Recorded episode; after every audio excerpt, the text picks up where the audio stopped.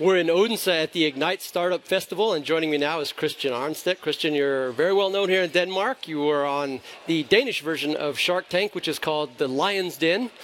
Uh, and now you are past that and uh, doing what you do best, which is helping companies get better at what they do. Thank you for the invite. A pleasure to, uh, to be here at your festival. You were a uh, speaker today, and uh, we're talking today about going international because a lot of companies that are at festivals like this, the first thing they say when you talk to them about what their plans for the future is, they say, We want to scale up, we want to go international, we want to be bigger. What mistakes do companies make in that process? I think a couple of different things. One mistake I have made myself have actually been sometimes going international too early. And what do I mean by that? I mean that it's important that you make sure that you don't just sort of have an MVP and a prototype when you start thinking about international. You need to see that you also have a commercial market fit with the product. So nail it in one market, I would say, and then move on to the next quickly thereafter. But not doing it before you nailed it in the first market. That can be tough though, because you know the first thing a lot of people like yourself who uh, look at, or people at least who sit on Shark Tank look at, is how scalable is it? How scalable is it? How scalable is it? And yeah, but I think you can, you can buy the concept of your business, you can make it scalable, uh, and an, investor will understand that and will be able to see that. Uh, but uh, but getting proof of business in one market, I think, is still for most companies a good way to start. Okay, so a solid proof of concept in one market before going international. Uh, do you have anything else? But then after that, I think it's a great idea to go international.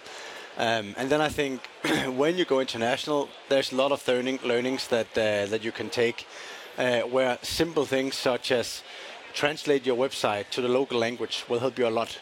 When you're in Germany, Germans they absolutely most of them speak English, but they will trade more with you if you have a web page written in German with the things that Germans expect to find on a German web page.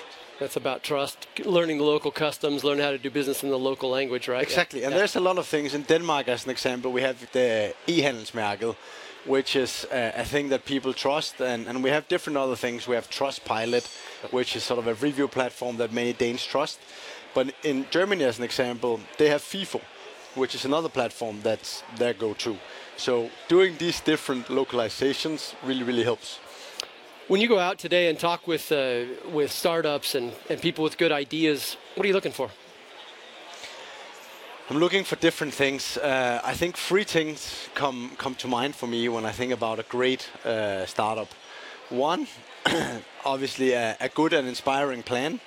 Uh, two, is it a team that I think have the capabilities and the will and the fire and the eyes to uh, to make this plan happen? Uh, and thirdly, if they have some data, then uh, it's it's obviously also interesting to see uh, how how has the market received this concept that, that they have brought to life. Right. So looking ahead, uh, do you have anything in the pipeline? Anything you really like concrete right now? Oh, there's different things. Uh, I, uh, I have some consumer goods products that I'm quite excited about. Then I also have some uh, some tech uh, investments uh, that uh, software that, that I'm also looking at. Okay, life after uh, the Lion's Den. How does that look for Christian now? So I think it looks for me that I will be involved still in, in building companies and, then being engaged with the with the entrepreneurial process, but maybe a little bit deeper in a fewer number of businesses rather than uh, than a larger number every year. Are you still involved with some of those companies that you got started with on the program? Or? Yes, many of them still.